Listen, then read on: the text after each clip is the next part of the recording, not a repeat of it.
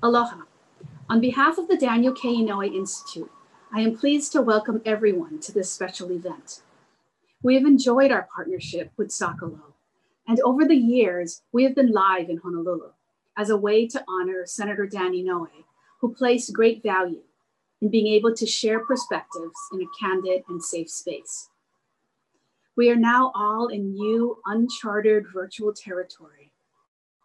And today's discussion is both timely and reflective of these turbulent times. Does a new wave of anti Asian American racism require new ways of fighting back? I would like to take this opportunity to dedicate this program to Irene Hirano Inouye, whose tireless work in this space has resulted in great strides for Asian Americans. She would have been 72 this month, and we lost her way too early. But we are grateful for the legacy she has left us and owe it to her to continue the advocacy with a similar passion and determination. Today's panel is moderated by Sewell Chan of the Los Angeles Times. His career in journalism includes many years at the New York Times and the Washington Post. He is also a member of the Pacific Council for International Policy. Over to you, Hello, and thank you, Jennifer, and thanks to Zocalo Public Square and the Daniel K. Inouye Institute for this opportunity. I'm excited to speak today with our panel as we explore racism against Asian Americans and how we can counter it. And I'm honored to introduce our panelists for this conversation. Joining us today are Senator Mazie Hirono, Cynthia Choi, Lon Kurashige, and Karthick Ramakrishnan. Senator Mazie Hirono represents Hawaii in the United States Senate, where she has served since 2013. She is a member of the Democratic Party and is the first Asian American woman elected to the Senate. She previously represented Hawaii in the United States House of Representatives from 2007 to 2013. Cynthia Choi is the co-executive director of Chinese for Affirmative Action, a community-based civil rights organization in San Francisco that is also a co-founder of Stop AAPI Hate, an initiative that tracks anti-Asian American racism. She previously led state, local, and national community organizations working on a range of issues from reproductive justice, gender-based violence, to immigrant and refugee rights and environmental justice. Lon Kurashige is a historian at the University of Southern California. The topics he studies include racial ideologies, the politics of identity and immigration, and historiography, particularly as it relates to Asians and Asian Americans. He is the author of Two Faces of Exclusion, The Untold History of Anti-Asian Racism in the United States, as well as numerous other books and articles. Finally, Karthick Ramakrishnan is a political scientist and the founding director of the Center for Social Innovation at the University of California, Riverside. He directs the National Asian American Survey and is the founder of AAPIData.com, which publishes demographic data and policy research on Asian Americans and Pacific Islanders. He is the co author of the forthcoming book, Citizenship Reimagined A New Framework for State Rights in the United States. Thank you all for joining this conversation. Uh, we are still trying to get Senator Hirono on the line. While we do so, I would like to start by asking Ms. Choi to discuss, uh, lay out the framework of what's going on right now with anti-Asian American uh, violence or hate crimes or other sentiments expressed, particularly in this uh, most tumultuous year. Thank you, Sue. Um, well, first I want to just recognize our partners with Stop API Hate, uh, Russell Jeung at Asian American Studies um, Department at SF State, and Manju Kulkarni at APCON. Uh, together, we established Stop API Hate um, in mid-March uh, because we really wanted to track and understand the nature and magnitude of hate incidents. And we've been very careful to call them hate incidents versus hate crimes because in fact, a majority of these incidents don't constitute um, uh, within the legal definition of hate crimes. Um, but the thing that I want to say is that um, we've received 2,700 incidents to date from across the country. Um, and they come in the form of verbal harassment, discriminatory treatment, and yes, violence. Um, and these are the kinds of incidents that people are experiencing living their daily lives um, and uh, require attention. And so this is something that I think we've been very focused on in terms of, you know, what can we do in response to this um, meteoric rise in anti-Asian racism. And it's very concerning given that we have to look at the causes of it, including the racist rhetoric, the policies that the current administration is advancing, and all the different ways in which we can't rely, I think, on in traditional um, forms of addressing these issues. So it's a very serious issue that we wanted to be able to document that requires um, our full attention. Uh, that creates a perfect entree to go to Senator Hirono.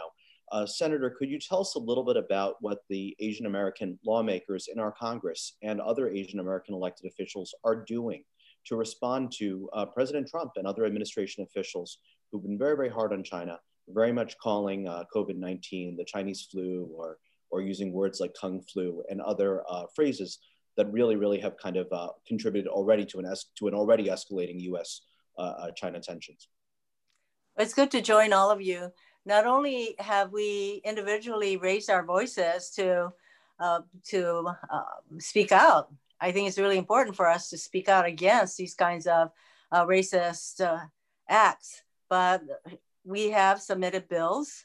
You know, for example, um, I just recently introduced the Alien Enemies Act, which was enacted in 1798, still there on the books which President Trump referred to when he did the Muslim ban, and which Roosevelt was one of the acts that Roosevelt referred to in uh, doing uh, Executive Order 9066. So it was that, and then Kamala Harris, uh, Tammy Duckworth, and I introduced a bill to condemn uh, racist acts against Asian Americans. And I, am sure you, you know, maybe you don't know that the House recently passed the House version of this bill and almost 200 Republican House members did not vote for a resolution condemning racist acts and rhetoric and, and speech. Uh, it, it's just amazing. This is where we are, and that's that's why our work is cut out for us, and why elections matter. And the good thing is, we are in the midst of an election where the choices are clear. I'm not telling anybody who to vote for, but I hope that everyone on this Zoom uh, event, um, I hope people have woke and stay woke. Senator, we have choices to make. Senator Hirono, of course, you were the first Asian American woman elected to the United States Senate among so many other milestones. it's been joined in that chamber by uh, Tammy Duckworth and, of course, Kamala Harris. Do you expect the topic of anti Asian uh, um, sentiment or xenophobia uh, to come up during tonight's vice presidential debate? I hope that it does in the context of perhaps uh, immigration, anti immigration fervor, and the divisiveness that this administration continues to push out. I hope so because I do know that immigration is a uh, an area of commitment for both Joe Biden and Kamala Harris. In fact, when Kamala was running for president, she had an entire platform uh, on AAPI programs and changes that we need to make. Professor Kurashige, your historical scholarship goes back, in fact, to the late uh, 18th century. Uh, you've studied waves of anti-Asian sentiment in the United States. Uh, obviously, it's peaked during certain eras, the 1920s, the 1940s. Do you see parallels between, say, the anti-Japanese sentiment that um, kind of crescendoed in the U.S. in the 30s and 40s, and the current uh, kind of anti-Chinese sentiment we're seeing today? Uh, yes, yes, definitely. Um, and definitely every time there's an international conflict, uh, the conflict with Japan and the internment of Japanese Americans is the, is the case, the best case example for Asians, there's going to be tension, regardless of race. You know, when there's, uh, we're fighting a different country, a foreign power, the representatives or the citizens from that country in the US, the, the sort of enemy aliens are always subjected to some type of harassment. Um, but what's different is when it's a racial minority right? And so for Japanese Americans, the idea is there was no, there's no such thing as a good Japanese in the war against Japan. Whereas At the same time, the war against Germany, there was a distinction made very clearly in the US between a good German and a Nazi. And so the German immigrants in the US were considered good Germans and trustworthy. And the FBI was able to single out you know, the bad Germans, whereas in the case of the Japanese, because of race, they were all considered bad Japanese and not trustworthy. So certainly there's historical precedent. I want to say though, now that Senator uh, Hirono is here, is that what changes in terms of fighting back historically against this type of racism is having representatives like Senator Hirono. And that changes, of course, with the Hawaii representatives when it becomes a state.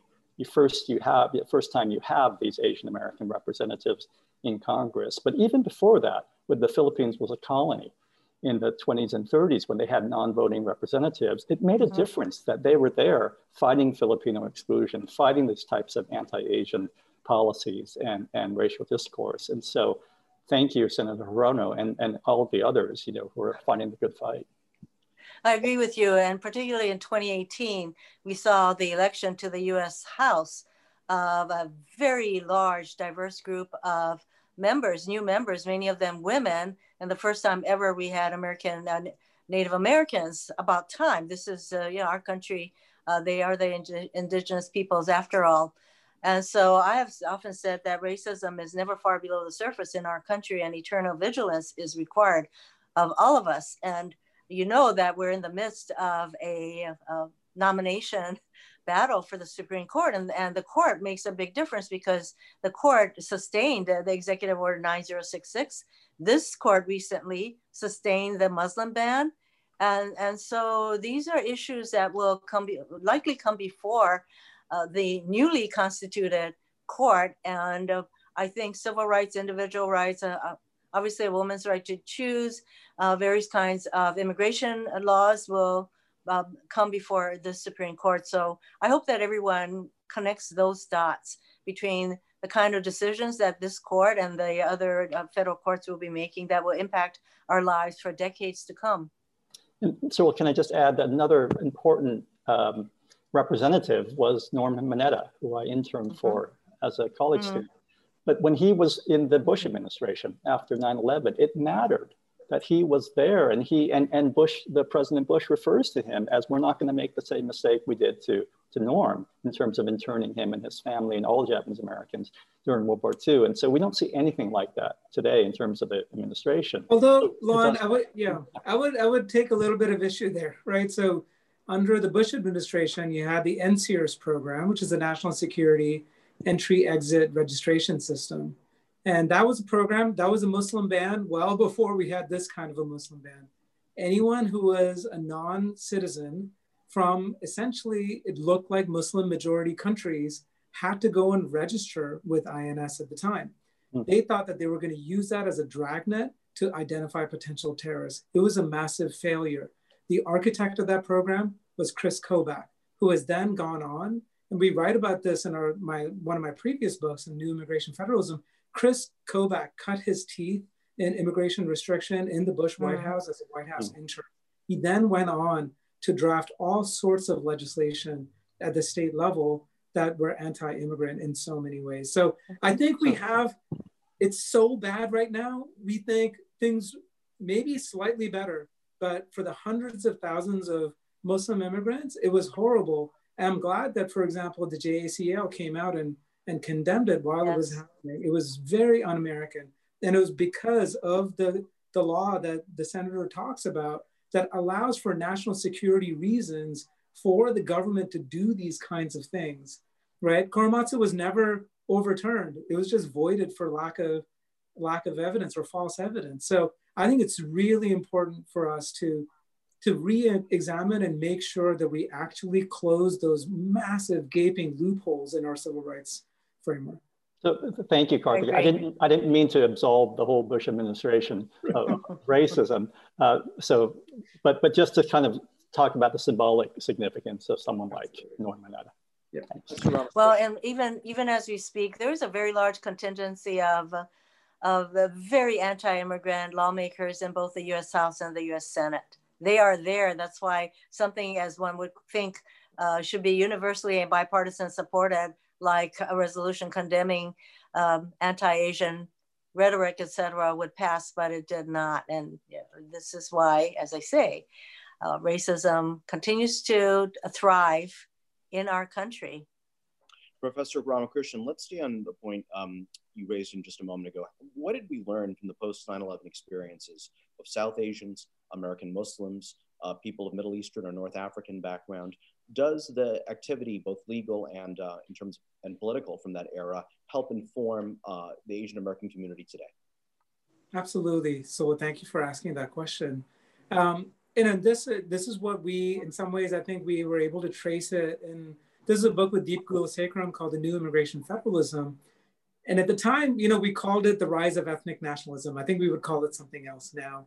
But really, what you saw after 9 11 was the normalization of, of, some, of not just nativism, but some of the most kind of virulent aspects of white supremacy that it became mainstream.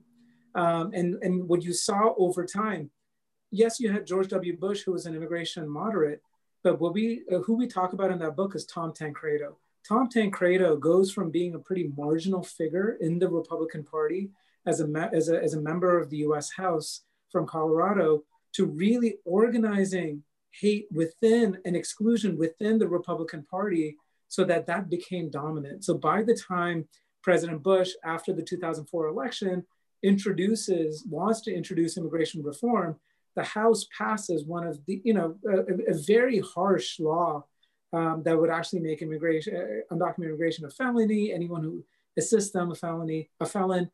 So that's what you, you, you what you're seeing now is this growth. All the seeds were planted in the post 9/11 period, and what you saw was a mainstreaming of hate. And those are, I mean, it's it's not just about what residents do to each other and shout at each other you have members of Congress, you have laws that have been passed at the state level in that post 9 11 context, in which immigration went from being something that was maybe a civil rights issue or maybe an economic issue, it got weaponized as a national security issue. And we're still mm-hmm. feeling the strong effect of that. It just has taken on different forms. It is now seen as a different kind of national security threat. And you're seeing the kinds of private acts of violence that are that are that are mm-hmm. being informed and inflamed by. Senator Hirono, um, President Trump, of course, some of his most powerful uh, and you could argue dis- uh, misleading and dangerous messages have come around immigration and trade. And now, mm-hmm. of course, with COVID 19, you know, the ratcheting up of US China tensions, um, mm-hmm. there's a political dimension, there's also a, a racial and domestic dimension. Do, you, where do you see this going? And how can, how can progressives, um, you know, tackle difficult subjects such as immigration, such as uh, you know the role of the WHO in kind of managing this uh, international pandemic at an early age, but to discuss them in ways that are you know sane, lucid, productive, constructive, rather than in the kind of xenophobic and uh, demagogic fashion that uh, President Trump has taken. Well, it would have it would help if we had a lucid, constructive leader. so. Uh, you know the, the, the misinformation and disinformation that is rampant on social media is a matter of concern to a lot of us and uh, i would like to see big tech take much more responsibility for monitoring the content albeit yes they they uh, there is a total disincentive to monitor the content because there's a section in the law that that uh, protects them from all liability but we are looking at what we can do uh, but big tech knows that they need to, to do more to stop the spread of misinformation, disinformation, especially around COVID, around this pandemic. And there was a study done recently. Uh, it was a credible study uh, that showed that a lot of the misinformation about COVID uh, can be attributable, attributable to the president himself. So, talking about uh, drinking bleach to UV lights to hydroxychloroquine, so much of that is uh, from the president and he retweets everything. So I'm glad that Big Tech recently, I think might have been uh, either Twitter or YouTube that uh, eliminated um, uh, QAnon from access to their platforms. But there, there needs to be more of that kind of thing because the misinformation, disinformation has just exploded recently. And yeah. I think it, it is no coincidence that it's come at a time when so much of this kind of divisiveness and the emergence of white nationalists and hate groups, they were always there, but they seem to be legitimized by this president and this administration and this attorney general. Yeah, absolutely. Ms. Choi, tell us a little bit about what the Asian American community is doing to kind of counter this rise in hate incidents. Well, I think first and foremost, um, what we've done is we've we've come together to organize ourselves um, on multiple fronts. One is um, the fact that we want to connect the dots, that it's interpersonal attacks, it's the anti-immigrant policies, um, it's you know the trifecta of this pandemic, the economic crisis that we're in, and also in the backdrop of deteriorating U.S.-China relations. And as Karthick and Lon has pointed out, as well as uh, Senator Hirono, is that this is uh, old schools, like centuries old, like racist tactics 101, right? Deflect blame, uh, blame the immigrants, and criminalize parts of our community to, you know, placate, you know, everyone's else sense of, um, you know, the the problems that we're facing today. Um, this is an important time for our community to really come together. And it's been this rallying mobilization effort. But also, I think it's been an important conversation about how do we respond to these attacks against our communities in ways that don't contribute to criminalization, recognizing the Black Lives Matter movement and how we're very much a part of that mm-hmm. struggle as well let's stay there for a moment. Um, the Black Lives mm-hmm. Matter movement has certainly brought to the very center of American discourse um, the legacy of racial injustice. Uh, it's been a very expansive movement, one that also talks about the victimization of Indigenous Americans, of immigrant Americans. Has that movement helped to crystallize or um, strengthen a sense of Asian American identity and solidarity uh, to any of you? So, so, I'll jump in first on this. Um, I'll say one of the affiliations I have, I'm proud to have, is uh, I'm a board member of the California Endowment. Uh, so I'm entering my fifth year as a board member. Uh, and I'm proud that we have centered racial equity in our work for uh, years, if not decades. But even so, I think we were just so inspired to see uh, what was happening, especially this year. Uh, of course, it, it's birthed out of some very, very deep uh, traumatic incidents uh-huh. in the Black community. Um, it was inspiring to see various communities, including white communities, right? Young white people, uh, Asian Americans, Pacific Islanders, uh, Latinx people, all coming together, uh, just having this really, really strong sense of, uh, of, of uh, outrage and, and the sense of just something's just fundamentally wrong, not only in our laws, but even just in so many aspects of our systems. It was really inspiring to see. Um, in terms of what that means for Asian Americans, I think it's a, a little bit complicated because we see that in the role of philanthropy in nonprofits, we don't want to get into what some people call oppression Olympics, in which we're trying to compare what has happened to us with other people and vice versa, but to really understand how the system more generally works in terms of white nationalism, in terms of white supremacy, in terms of exclusion, and how can we all work together um, to make sure that we overthrow these systems of exclusion. And what I feel, I feel really inspired by the work of Black-led organizations in the Inland Empire where I live, Riverside and San Bernardino counties. And I know that by supporting them and their work in dismantling racism, it's going to benefit so many other communities, including Asian American communities. I don't think we can take it for granted, but I think it means that we have to we have to engage in that politics of solidarity because Black people have shown up for Asian Americans time and again from throughout history. And maybe Lon can speak more about this from the opposing the Chinese Exclusion Act, paving for the opening of our immigration laws, making sure the civil rights acts and laws apply to us. I think we just owe such a debt of gratitude.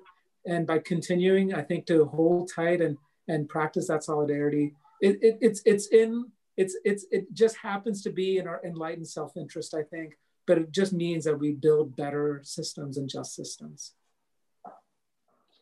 I think so. It's it's a, an awareness that uh, we are all minorities. We can all be targeted, and that there is a awareness of, uh, as you say, solidarity, need for solidarity. And so, organizations such as the OCA and JACL, longstanding civil rights organizations, and others uh, realize this. And I think it is really important for all of us to come together because the systemic racism against Blacks in our country, perhaps we're finally at the point where uh, we will seriously recognize this original sin in our country and, uh, and do something that is going to change things. But we have to do it together because there are a lot of other oppressed groups in our country.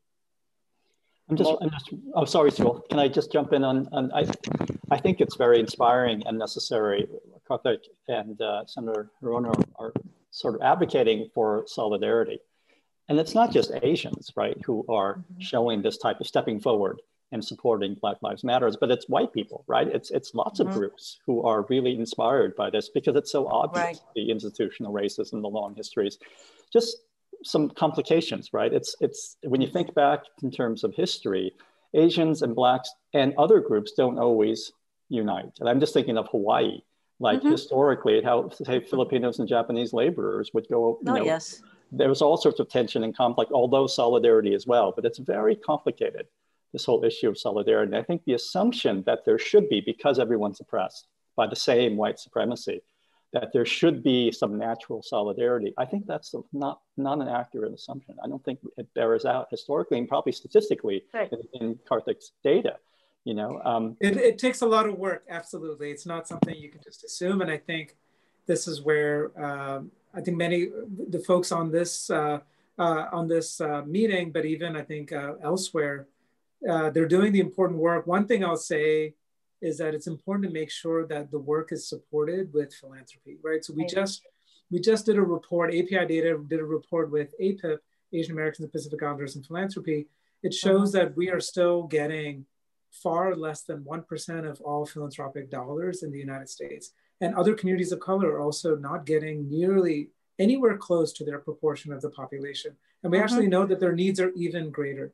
So we have to make sure that to not to romanticize too much the, the, the incredible work that's happening because people are doing it on shoestring budgets and especially those are now getting obliterated by the by the economic crisis that we face so we really need to make sure that we support these groups that are doing this important work uh, through our dollars well thank you exactly. Go ahead. Sorry. I, if I if I, I have to weigh in because I I think that that does get to the heart of the matter, which is that um, in principle we know that we need to work together because if you think about what's happening in our country, um, white solidarity has been consolidated, um, and that's been led by the the administration and our leadership at the at the highest office. Um, this is a moment where, um, if you look at the polls, um, Asian Americans, Latinx community members uh, overwhelmingly support the Black Lives Matter movement because there is this shared sense of fate. At the same time, this work is not supported at all. It is under resourced and it requires um, not just statements around solidarity, which I think is very important, but it requires deep work that we need to do uh-huh. within our community to do education about uh, racial hierarchy, colorism, why we are being pitted against each other, that this is all part of the system. And so that work is not something that can be done overnight, especially with our limited English uh, proficient populations. This mm-hmm. is uh, work that will require five, ten years. Yes. But this is something that I think we want to um, not squander. Yes, it takes sustained uh, endeavor. And even the, this uh, idea that uh, oppressed groups will somehow decide they should all come together. No, because uh, the dominant culture is very busy dividing and conquering all of us. And that's certainly what happened in the history of the plantation in Hawaii, where all the waves of immigrants came, but the the owners uh, did a lot to divide and conquer, keep the Filipinos away from the Japanese foment, the the uh, the divisiveness, and it's only when they determined that say there's a, a power in numbers. But uh, you know this happens uh, in, in, terms of the native American population, for example, and Native Hawaiians, because Native Hawaiians is the only indigenous group that does not have a political relationship yet with the uh, United States. And therefore, the 150 plus laws that have been enacted by Congress for the benefit of Native Hawaiians can all be uh, challenged as being race based and therefore unconstitutional. And you have a Supreme Court justice sitting there in Kavanaugh who believes that. And so there have been efforts by this administration to tell the uh, American Indian population that the, the, the, the uh, tribes, well, you know, if you want us to support Native uh, American housing, education, you have to cut off the Native Hawaiians. That happens a lot. So far, uh, everybody has stuck together, but the divide and conquer tactics are fully utilized by people who have that, uh, who have very little intention of supporting minority groups minority, minority power.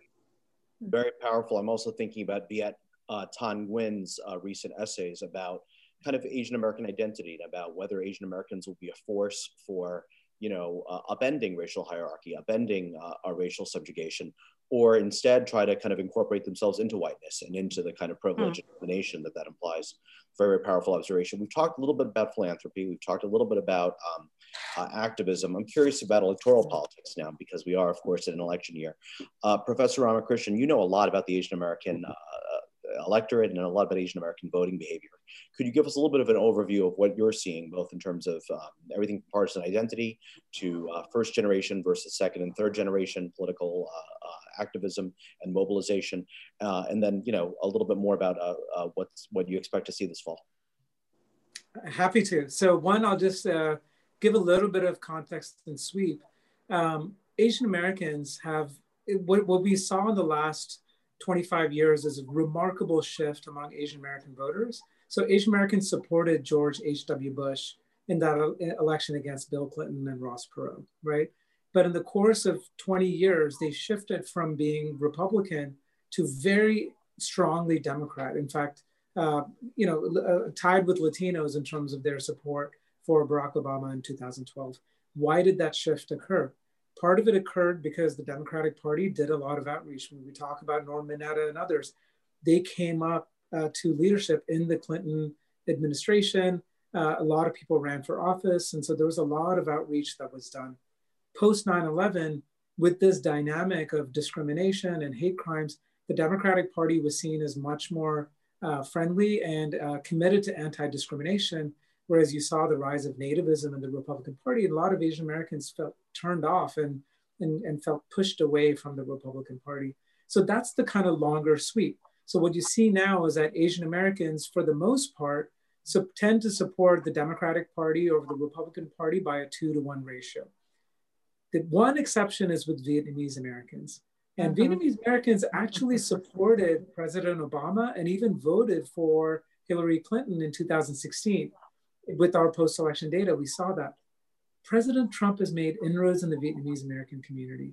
And when I hear from others about why that's the case, you know, part of it, some of the anti-China rhetoric might actually play well with some of the older Vietnamese American voters. Um, you're also seeing, I mean, it's it's it's it's it's fascinating and puzzling and sometimes even frustrating, I think, for a lot of us who care about immigrant rights, is that President Trump's policies on reducing, almost eliminating the number of refugees coming here, you're actually seeing some amount of support among Vietnamese Americans for the Syrian refugee ban and reducing refugees, the Muslim ban, etc. People might say, how is this possible? Well, part of what's possible, unfortunately, some groups adopt this narrative of the good immigrant and the bad immigrant. Somehow that things were different for them, and they don't see how what, what you're finding today that they were in that exact same situation you know 30 years ago. So that's something or 40 years ago. So that's something that um, that i think is really uh, uh, that's one place to watch. Um, but it's uh, among chinese americans this chinese americans for trump phenomenon looked like it was going to make some headway in 2016 uh, all of president trump's rhetoric has cooled off a lot of that enthusiasm he wasn't doing himself any favors by trying to ban WeChat, which is used by a lot of uh, Chinese immigrants and Chinese Americans as well. So what you're going to see today, uh, I'll say to conclude, is 2018 saw record turnout among Asian Americans. Even though President Trump was not on the ballot, he nationalized that election. He also had a lot of congressional races where Asian Americans have a lot of numbers where they made the difference in a lot of those races. So I would expect to see record turnout for Asian Americans in 2020 and largely in favor of uh, Joe Biden and Kamala Harris uh, as opposed to Donald Trump and Mike Pence. Tell us a little bit though, I mean, I, it, the situation seems quite fluid though. I mean, you could see in 2024 a race between, you know, I don't know, Governor and then Ambassador Nikki Haley of South Carolina uh, versus Kamala Harris. Perhaps right. Senator Hirono will step into the ring.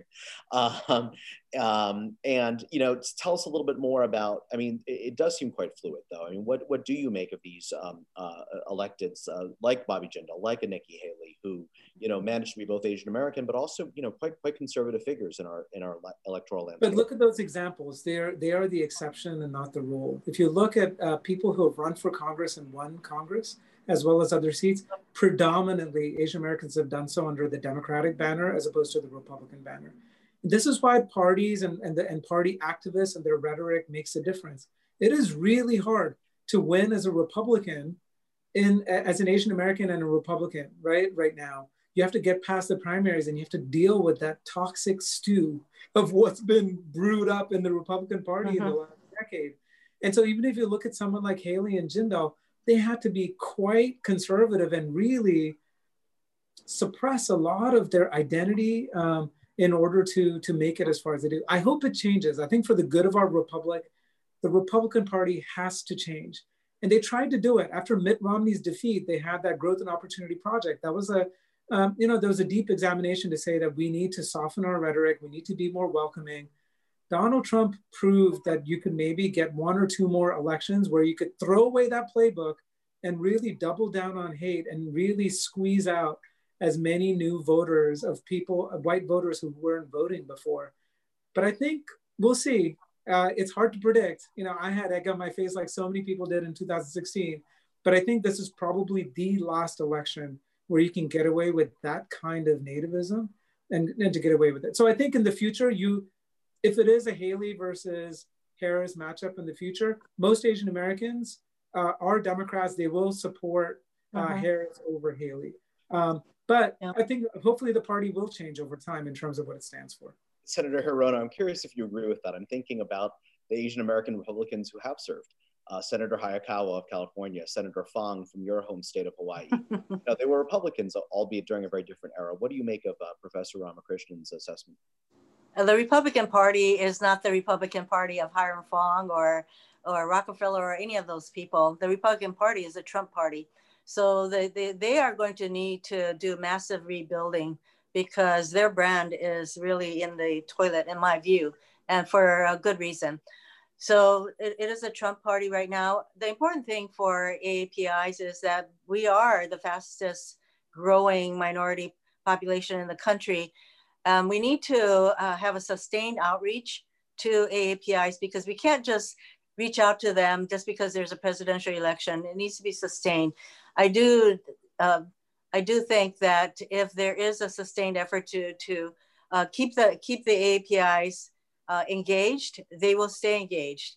They will vote Democratic because the, the Democratic Party is much more aligned with their values and priorities but it has to be sustained. And I think we, we are seeing more signs of that kind of effort. And it is really important when you have more people who look like me running for office and actually getting elected, not just from Hawaii, but from across the country.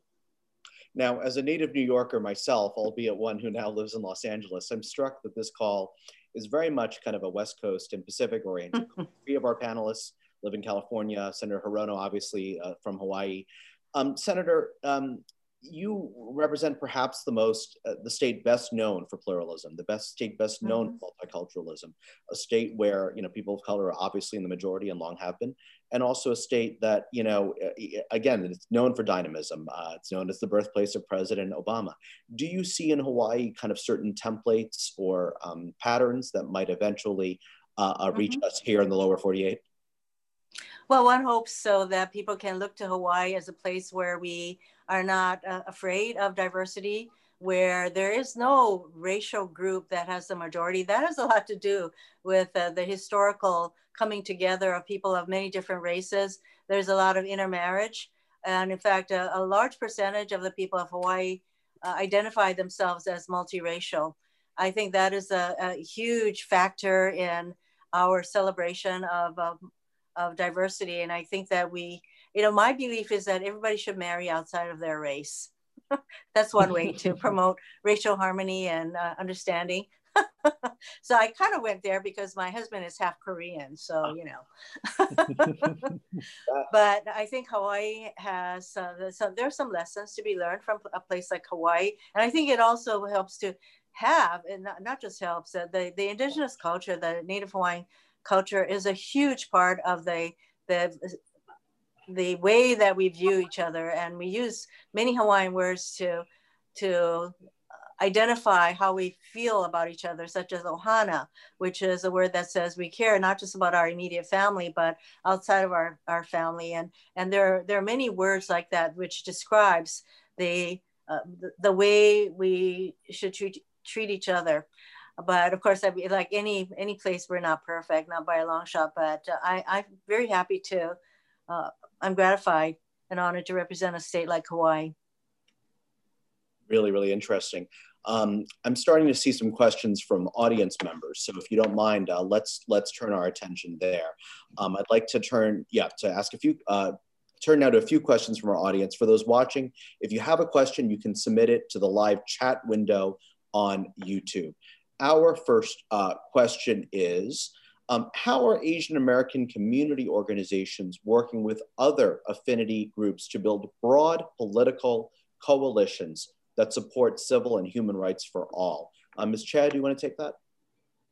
Yeah, I'm happy to. Um, I think this this is the work that we have been building, and I think um, it's been long recognized. For example, our organization uh, was inspired by the Black Civil Rights Movement. Our founders um, borrowed many of the tactics um, in terms of protest and advocacy work and so that's the work that we have built upon. And we've always done our work in coalition, um, including around, you know, education. Uh, so Lau v. Nichols, you know, was a landmark case that really ensured that um, uh, English language learners um, would have quality education and that benefited other language minorities, not just Chinese Americans. So the work that we do and many other organizations that we work with benefits our democracy, our multiracial democracy. And that's always been an important lesson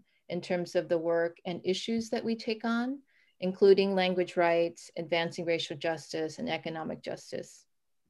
Professor Kurashige, could you speak to that question of building broad political coalitions as well? I'm thinking, living here in Los Angeles, about the role that the Japanese American uh, community and the Japanese American National Museum in particular play mm. in really kind of centering a civil liberties discussion in America. Yeah, I think um, certainly they've learned lessons from when the internment happened. You know, there, there were no supporters, there were no allies. They didn't have a long tradition of building sort of racial coalitions and it was a very different time. It was pre-civil rights movement, right? And so during the civil rights movement, Japanese Americans and other Asian Americans, especially led by the JACL, um, were, were very active in that organization. They don't get a lot of credit for it, but they were marching, they were part of the protest, they were sympathetic, certainly, and they were pushing legislation, those people who were in Congress or you know, at the time. So I think, I think you know, they're building on that on those lessons learned from the civil rights movement too, through the Japanese American National Museum and many other JACL, um, you know, reaching out very broadly and not just around race, but around religion, around sexuality, around many, many issues that are important. So if I can add to this, I think we need to, we can't take even that for granted because if you look at Asian Americans, most of the growth in the Asian American community happens because of immigration. So you have so, I mean, this was part of the issue with the census. You had so many Asian Americans who had never experienced a census before. And it took a lot of education, right, to inform them about what this is, how their rights are protected, et cetera.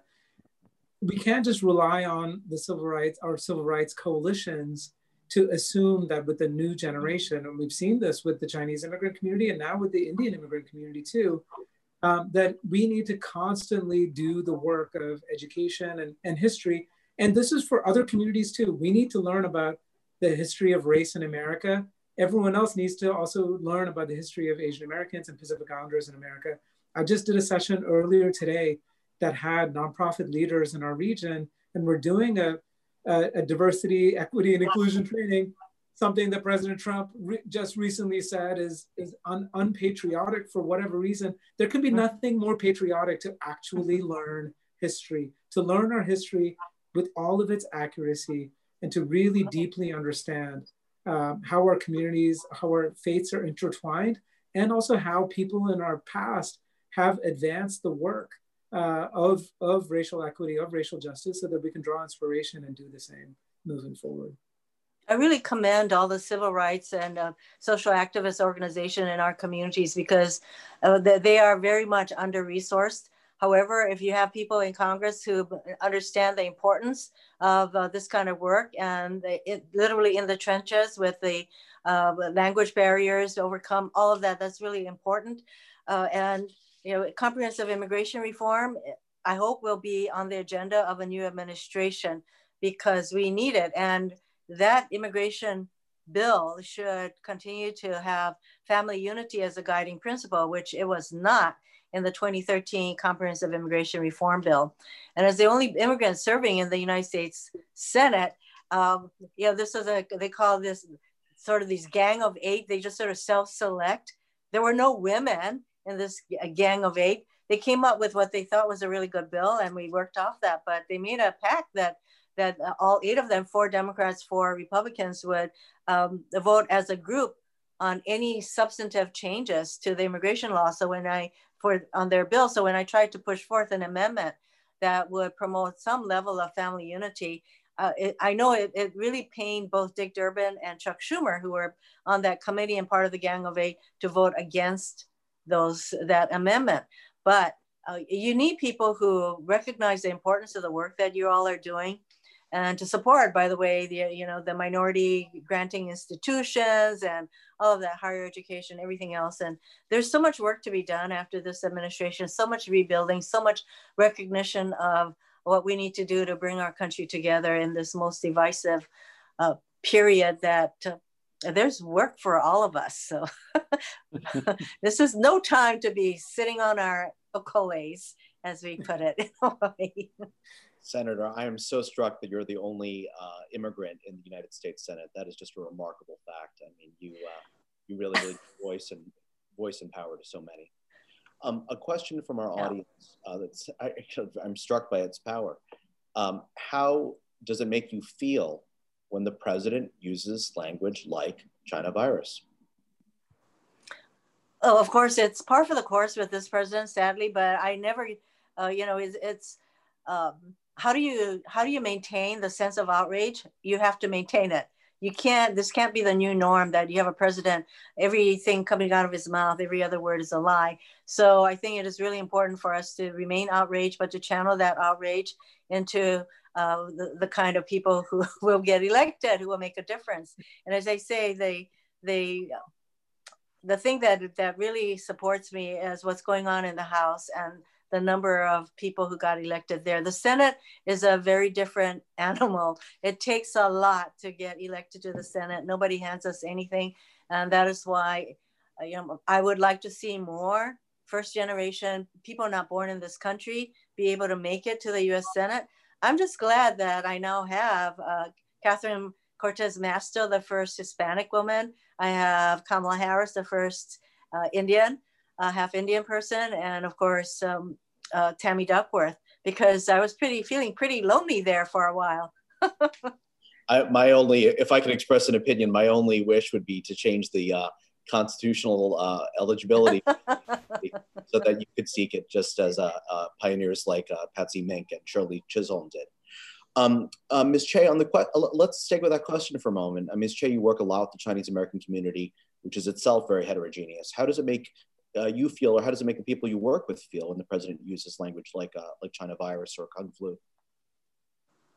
Well, for us, uh, we often say that words matter, and in mm-hmm. in our own data, what we saw when we took a deeper dive on what people were saying as they were attacking Asian Americans living their daily lives as mm-hmm. essential mm-hmm. workers, as healthcare workers um, was that type of racist rhetoric. And they were mimicking the president of the United States, giving him license. So, how it makes me feel is outrage that the president of the United States is um, essentially giving license to uh, people to attack Asians. Um, and I think we're not surprised. He's called Mexican rapists, he's called people terrorists. Um, he said that people come from, you know, shithole countries. Am I allowed to say this? I, I wasn't, I didn't. Sure. um, this is part and parcel to what the president is doing. Um, he is sending a message that only certain people belong here, um, have the right to be here. And um, again, he's consolidating, um, I think, his, his base or who he thinks his base is and it's irresponsible. And I'll say it again, it's endangering uh, the lives of Asian Americans, and we should all be concerned about that. Yes.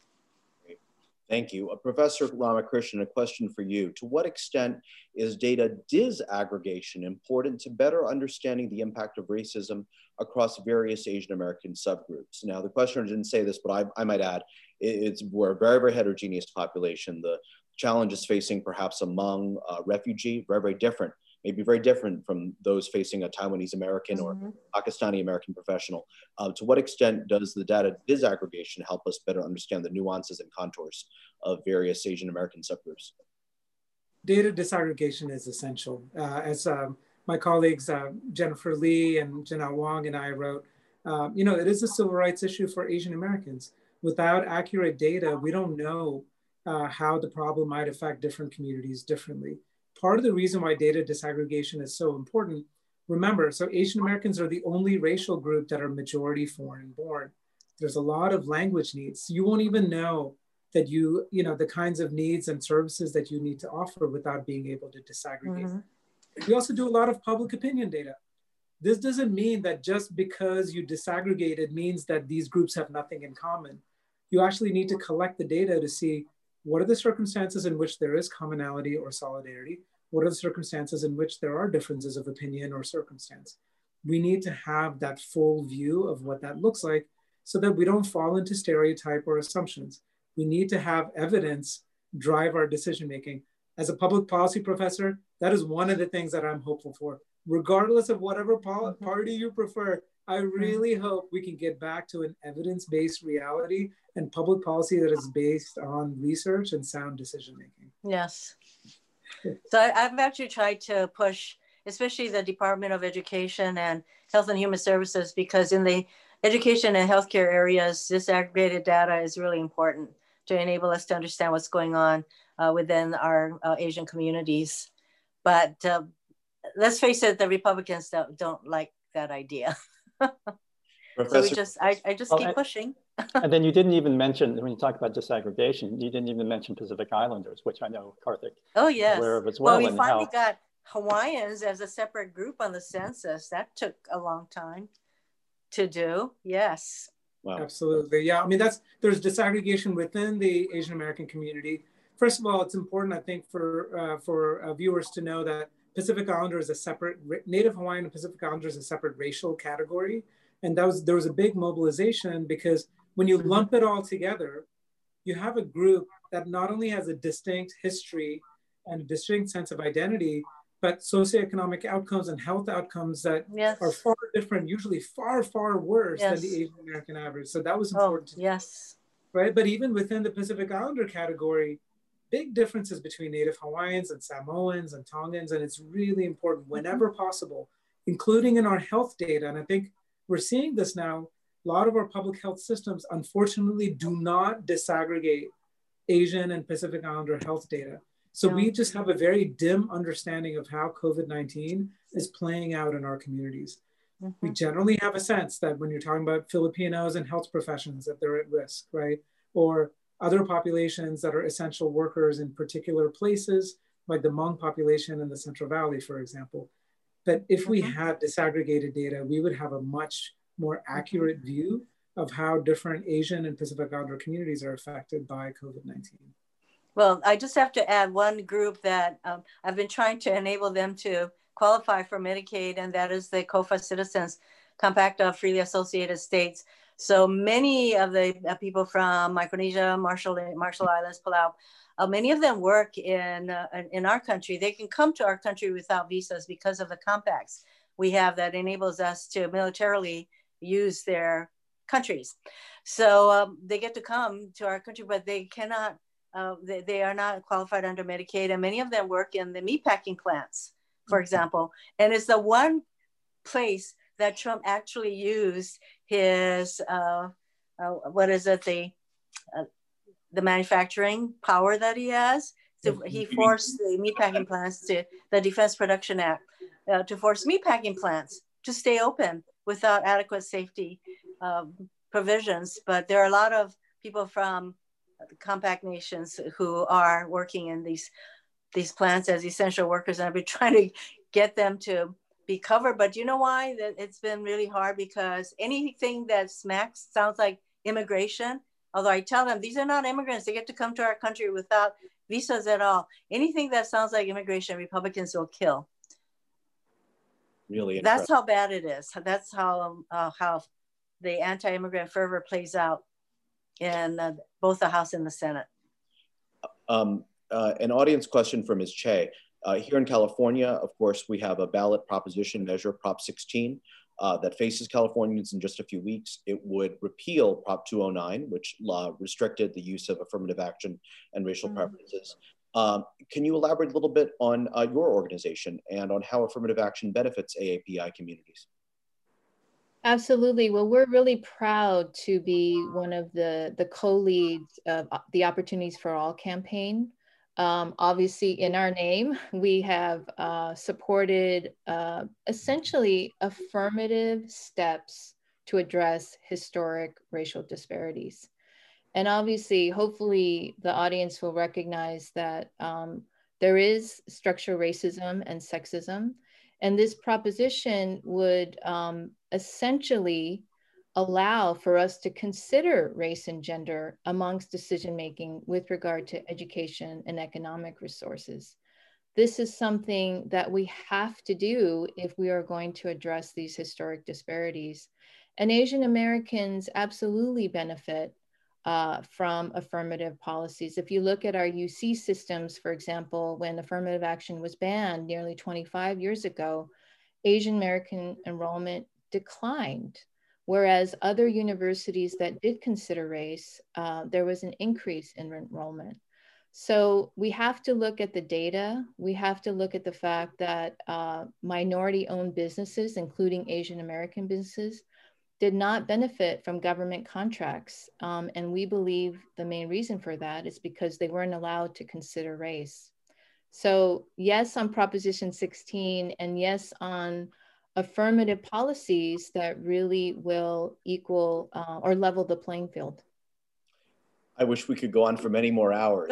Uh, we're, we're, getting to the end. I'd like to ask each of our four distinguished speakers uh, to offer some closing remarks uh, perhaps you could you could frame your responses around the question, you know, in this most momentous and historic election year, uh, what would you like uh, audience members, whether they're Asian American or not, to uh, to take away from this discussion and to think about as uh, we face these immense oh. challenges?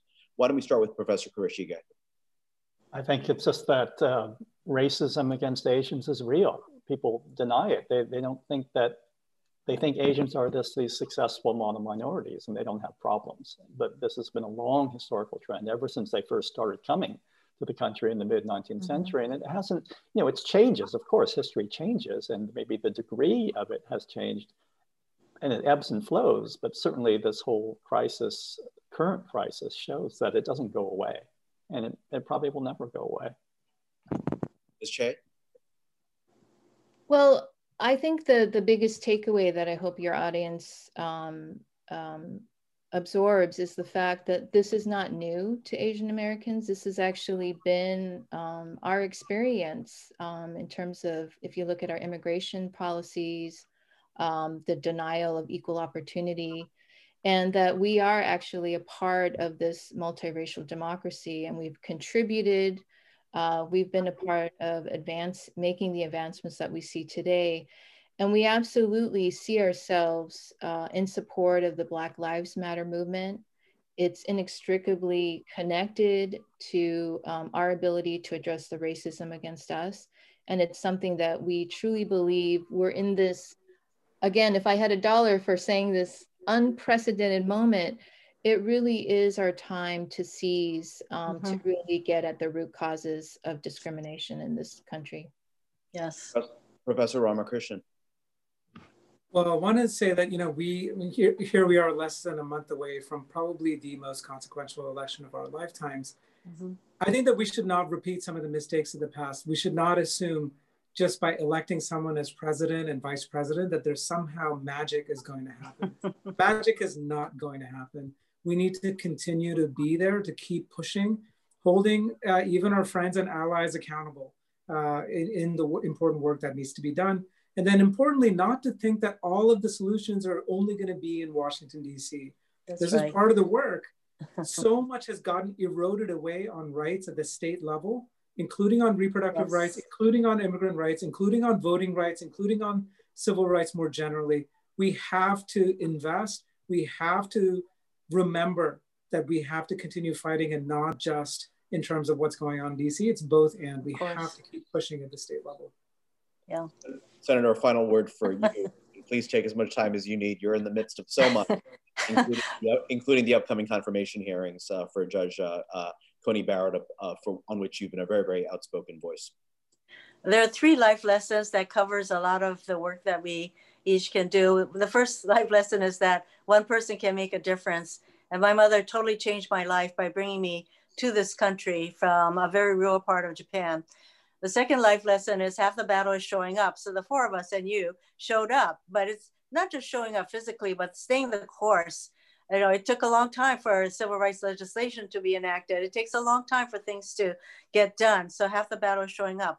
The other, the third life lesson is that we have to get out of our comfort zones. And, and this is the most consequential election. So all the people who are joining us, you know, think of one more thing that you can do than what you're doing right now and do something that's uncomfortable but that's going to change uh, that, change something for the better get out of your comfort zones and i don't mean that everybody should run for office because that's really kind of strange but in well when i first ran it was kind of strange thankfully not so much now but really uh, for each of us to know that we can make a difference and uh, I, I, really believe that, as uh, Dr. Martin Luther King Jr. said, we, we each can be great. I'm paraphrasing. If we define greatness as doing something something that will make somebody else's life a little bit better, we can all be great. So those are the words that I live by, try to live by. What an inspiring note Thank to you. end on. What an inspiring note to end on. We have to end here for today, but we'd like to thank all of you once again, Cynthia Choi, Karthick Ramakrishnan, Lon Kurashige, and Senator Mazie Hirono for sharing your insights with us. This has been an excellent and provocative conversation. This video will remain at zocalopublicsquare.org and on the Zocalo podcast. Zocalo also publishes a summary of the discussion and short interviews with everyone on the panel, which you'll be able to read by tomorrow. You can also find many other articles and essays at the Zocalo Public Square website. Once again, we would also like to thank the Daniel K. Inouye Institute, which co-presented tonight's conversation in memory of Irene Hirano Inouye.